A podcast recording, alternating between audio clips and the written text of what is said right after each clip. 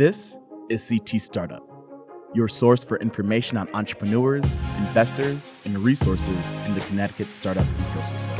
From university campuses to industrial labs, from Stamford to Hartford, and from Danbury to Norwich, if it's happening out there in Connecticut, you'll find it in here. Now it's time to enter into a world of innovation, a world of human struggles, heartbreak, and achievement, and most of all, a world of wonder. Welcome to CT Startup.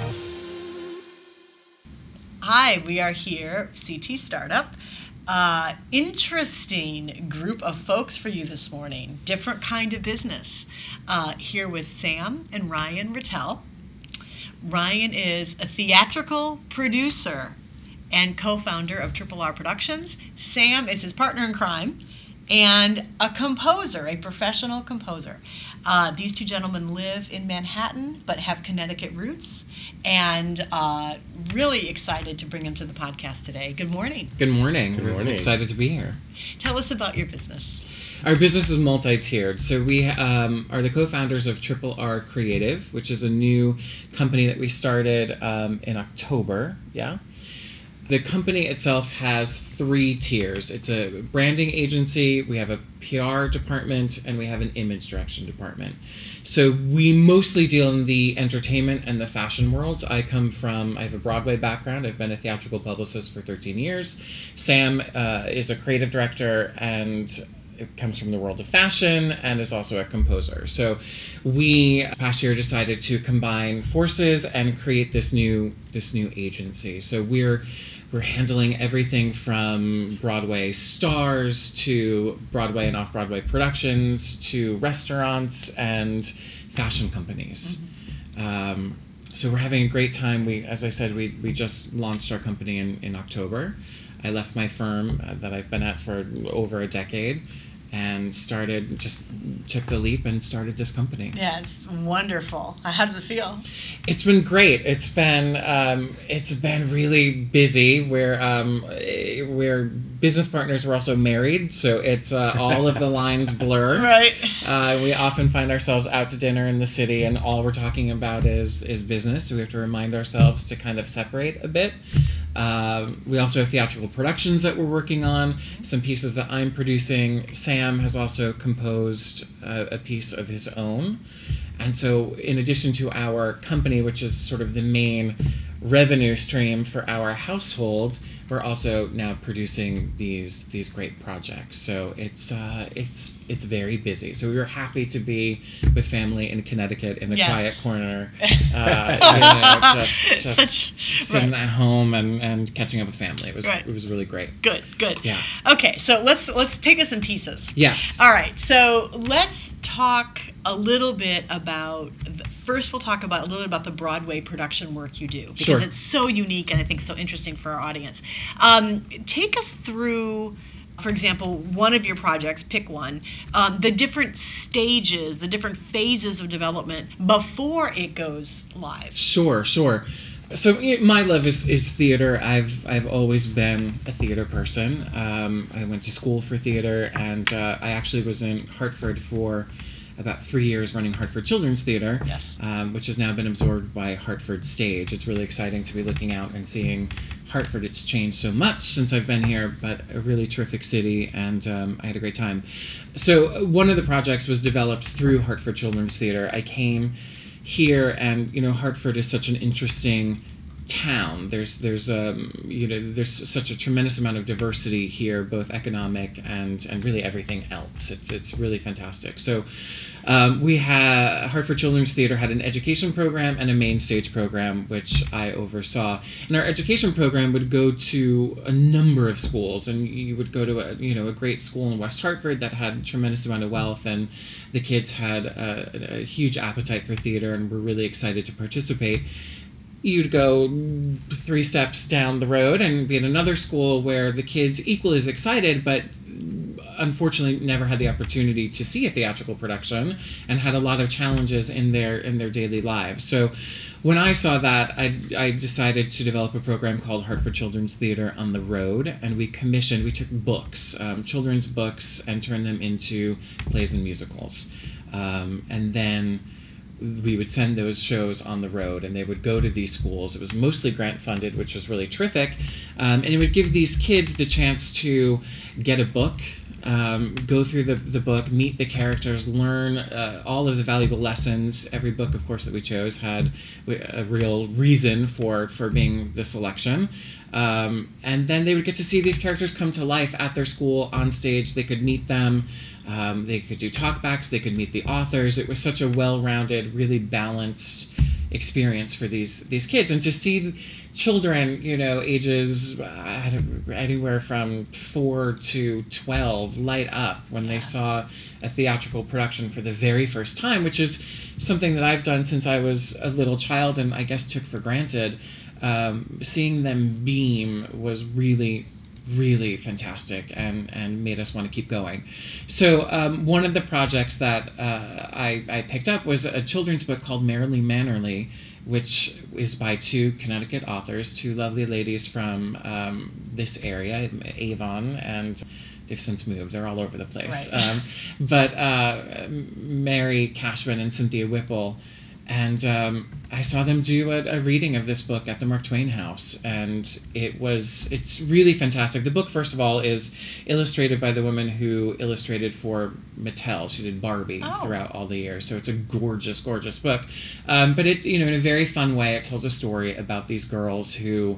Um, you know, the, the young eight year old Merrily who inherited her grandmother's manifesto of manners, so she knows everything there's to know about manners and a princess moves in next door, Princess Posy, and it's sort of the most exciting thing that's happened in her eight-year-old life until she learns that the princess is from the land of no manners, oh. um, and she's just crazy.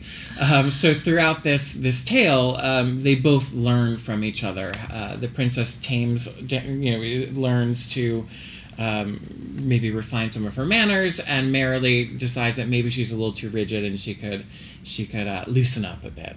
So it's really terrific, and I think in this day and age when we're really struggling to um, be kind to one another and have respect for each other and manners and together this is a great story to then put on stage and and show kids when they're very young remind them of the golden rule um, I know there's a lot of adults in our lives that could also, right, exactly. you know, benefit from that story. Um, so I, you know, I approached them. We decided to turn it into a musical. In the meantime, I moved back to New York City, took the project with me, yes. and we've been working on that ever since. Um, now, uh, going back, you mentioned challenges, and after I went on that tangent about the the story, but um, challenges in bringing a show to fruition on a New York stage are there are so many. First of all, you have to develop the piece, right? So you have to find the right people to tell the story. So we coupled, you know, Mary and Cynthia tremendous writers. They've never written a musical before, right? So we have to find a composer and a lyricist and a book writer to help adapt their original story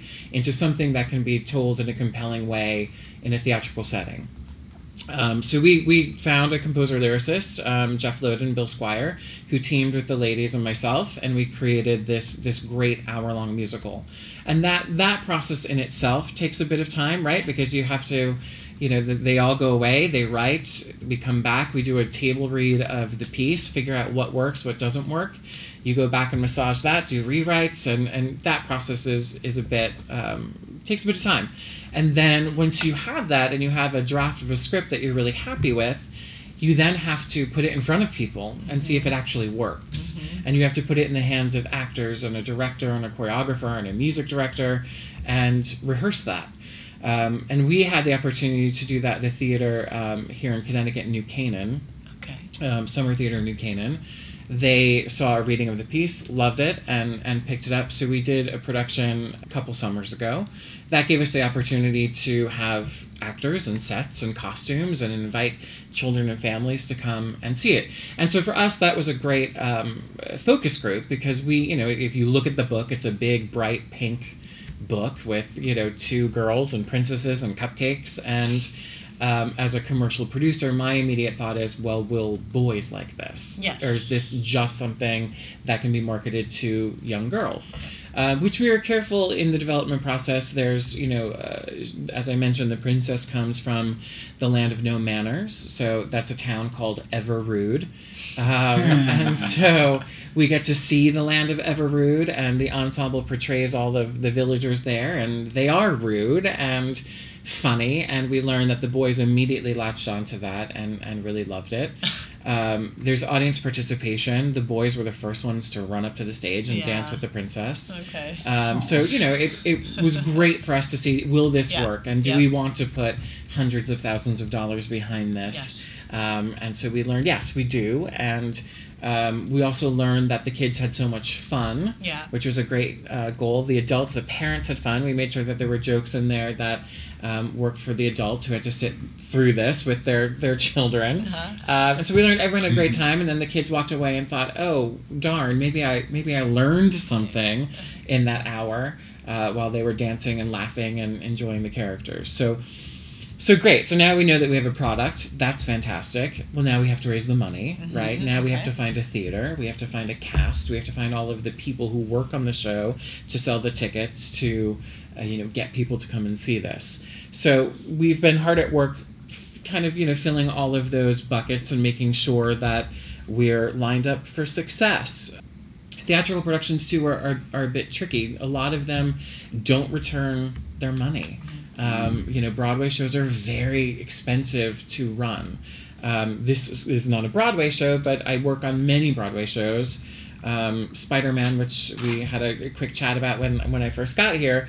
I worked on that production, and it has the um, it has it's the most expensive show that's ever been produced on Broadway. So it cost about eighty-four million dollars. It's amazing. Uh, most musicals cost, you know, 14, 15. Um, there's some right now that are happening that are, you know, maybe $20 million. Um, but when you look at that, you know, it's not a TV show that, that is blasted out to millions and millions of people. You're in a Broadway house, so you have a thousand tickets to sell at X amount of dollars. It takes a long time to make that money back. Yes. So and if- no reruns. You know, No, there's a- yeah, there's yeah. there's a one shot No deal. One shot. And you know, very limited advertising revenue. So, so you've Very got limited. tickets only primarily. Yeah. Um, and this is there's tremendous pressure on you know filling the seats Absolutely. for every single Every single performance. Sounds like Yeah. a startup. yeah. It yeah, is a- yeah. Sounds Yeah. a I startup. mean, it's so risky. There's a Um, lot of yeah. there's a lot of pressure involved in that, and so when you when you're trying to recoup 14 million and you have X amount of seats, and you know generally a show if it does really well can recoup in a year or two years. Something like Spider-Man, where you have 84 million dollars to recoup, it's much harder to do that. So you have to start thinking outside of the box. How can, you know what, when can we tour it? Can it go into a stadium? Can it all of the different things? And so with Merrily, which you know is about two hundred and fifty thousand dollars to produce, Right. right. Which seems, in comparison, you know, like I should just have that in my wallet, right? um, it's also that there's also a challenge there because you want to make sure. Um, you know, again, the price point of the tickets for a children's show are, are much less. Right. You know, you can pay 150 or 184 dollars or 250 for a premium seat to go see Book of Mormon or Waitress or any of the other shows that are on Broadway. You're not going to pay that for a one hour children's show. So our you know it takes us a little bit longer sometimes to get there. So we've been trying to build a plan that gets us there as fast as we can um, you always plan on having at least half of your house full right because Okay, you don't want to build a plan assuming that you're going to be sold out every day right? Right. you want to be and you hope to be and you're going to work towards that but that's not always the reality Mm-hmm. so you want to make sure that your budget numbers work at 50% or 40% um, and even sometimes lower um, we're trying to build out merchandise because that can also get us to a faster recoupment. We have this great, bright, fun children's show. So, can we look at Netflix? Can we film it so that we can then distribute it through one of the streaming platforms? Can we um, sell it to Nickelodeon and have them do an animated series? The the art in the book is already so beautiful. Can you animate that and break down all of the lessons into an episode each a week?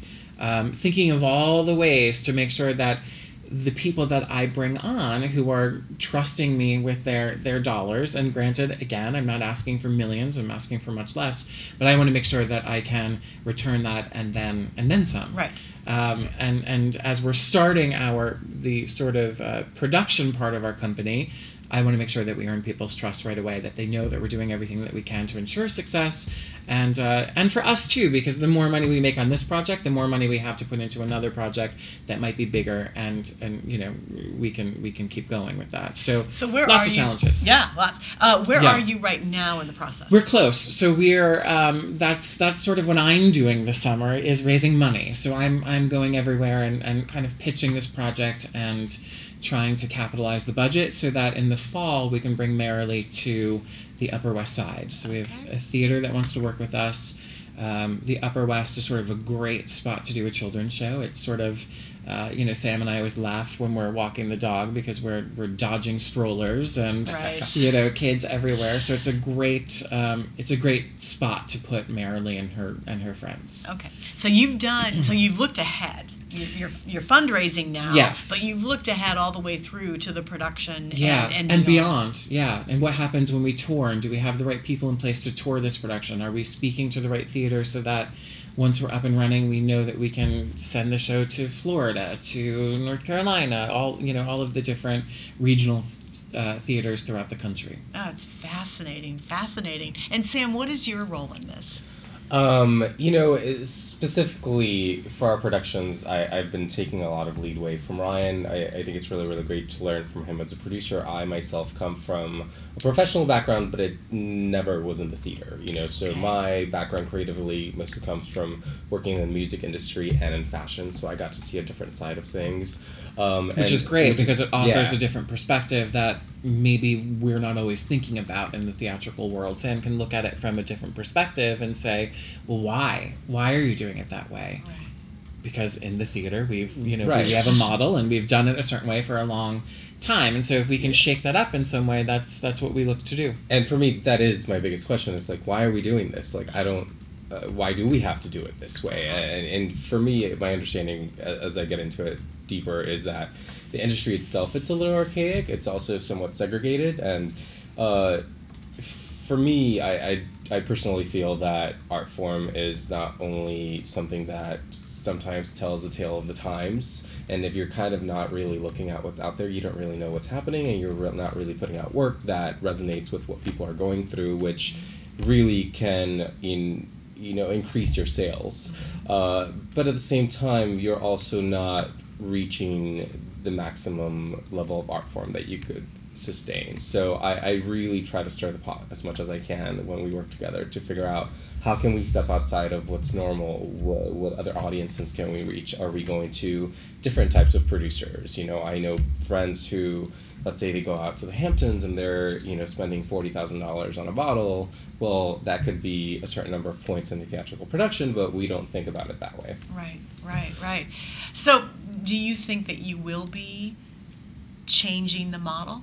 Um, I think you know it really starts with asking questions. I think we are working on that. That really is for us. Uh, what we we like to start doing is we like to figure out how can we do things differently. Yeah. How what what are people doing? What are people responding to? You also kind of have to look at your consumer nowadays. I feel like in the past, especially prior to technology kind of booming off, um, the ball was on the court of the creator, and now it's on the court of the consumer. We're creating things that people want because they want them. So if they're not really interested in the work, it's not really going to go anywhere. Now stars are being created from YouTube. From you know, it's how many followers do you have, how many likes do you have, how many views do you have, and that's kind of showing us uh, what to develop. Sam actually, Sam comes from. He was raised in a religious cult.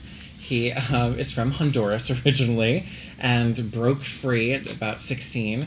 And so he, when we met, he he's a composer, as we mentioned. He was a singer songwriter. He was writing pop music, and um, he had a concept album, and he had this uh, way that he wanted to tell it and theatrically sort of produce his concerts. The music model has changed so much. Yeah. Unless you're Beyonce and someone's giving you millions of dollars to produce a Right. tour, that's not happening. Right. Um, because my background is in the theater, I said to him, "Why don't you consider? You have such a, I mean, it's a crazy story, right? You say religious cult, and everyone perks up, right? Uh, so uh, can you tell that in a theatrical piece? Can you apply that music, turn it into a musical, and tell the story that way? So we're working on his musical called A New City, um, which does just that. It kind of tells his his life story and and this era when Handmaid's Tale is so popular and Leah Remini had the Scientology series that was so interesting. It's it's as he was saying, it's some it's a topic that's relevant. Yes. And it's a story that people are, are interested in, in hearing. So we're in the very early stages of developing that musical, but he has a, a full score. And uh, now we're going through all those steps, figuring Yeah. out what do we need to do, how do we staff this, where do we find a book writer, how do we put together all the elements so that we can start raising money for it and and figure out what its life is going to be. Interesting. Yeah. So I mean, Yeah. it's, it's so, so common premise is that you have content, right? Yes. We have and lots you, of- we have and lots of lots of content, right? And that content in the past was captive by the theater model. Sure. You know, it was Yeah. captive Yeah. geographically, it was captive in time. You know, there was a very standard way of thinking about a theater run. Sure. And you made your money or you didn't Sure. make your money in Sure. a certain amount of time and a certain number of seats. You are challenging that aspect by saying, look, the content has it's boundaryless. It has Sure. many different ways to be distributed, to find an audience, and to be monetized, quite frankly, well beyond the theater run. Absolutely. Um, do your models, and when you talk to investors, uh, do you find that investors have an appetite for non-traditional ways of monetization, or are they really still looking at it as a theater run? Yeah, I, I think it takes a little more convincing for sure. And you know, every investor, as you know, is different, and people are looking to get different things out of it. Some people just want to go to opening night. Some people want to meet the star that's starring in the show. Some people find a piece of art that they love, and they know that maybe it won't make money, but they want to support that art. Other people look at it as a, as a business, which it is. If you if you have the right ingredients, you end up with a you could end up with a wicked, and then you are set. You're making Right. a tremendous amount of money off of your. I worked with Andrew Lloyd Webber for years. Phantom of the Opera. I know people who invested. Um, Michael Moore, the documentarian, invested in that. He had just made his first film, and he put in.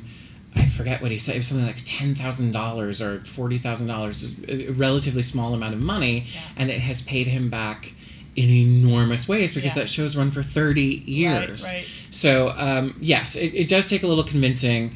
Um, you know, something like Merrily Mannerly, it's a smaller investment, right? I'm not asking you to give me two hundred fifty thousand dollars. That's our entire budget. So I'm looking for fifteen thousand as an entry point.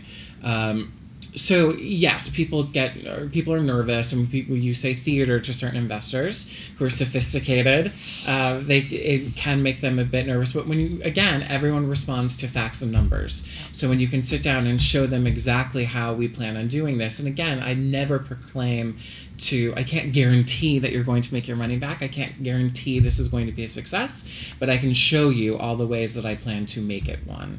And if I can con- convince you of that, whether it's traditional or non-traditional, that's that's my goal. Okay, wonderful. Well, let's wrap up by telling people how to get in touch with you. Sure, yeah. Check us out on uh, Triple R Creative, which is rrrcreative.com, or triplrproductions.com, rrrproductions.com. You can follow us. Yeah, on Instagram, yeah, on for Instagram, sure. Twitter, and Facebook. Yeah.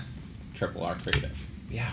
Wonderful. Sam coming in, coming in with the save at the last minute there. Yeah, yeah, yeah. yeah. He's, He our, he's our tech guru, yeah. Thank you so you. much. Thanks for what a having us. fantastic story, Really and we wish you the best of luck. We Thank appreciate you. it. Thank Thank you you so so much. much for having us. Thank you for listening to CT Startup.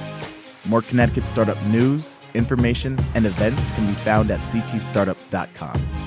The weekly episodes of this podcast can be downloaded from iTunes, Google Play, Stitcher, and ctstartup.com.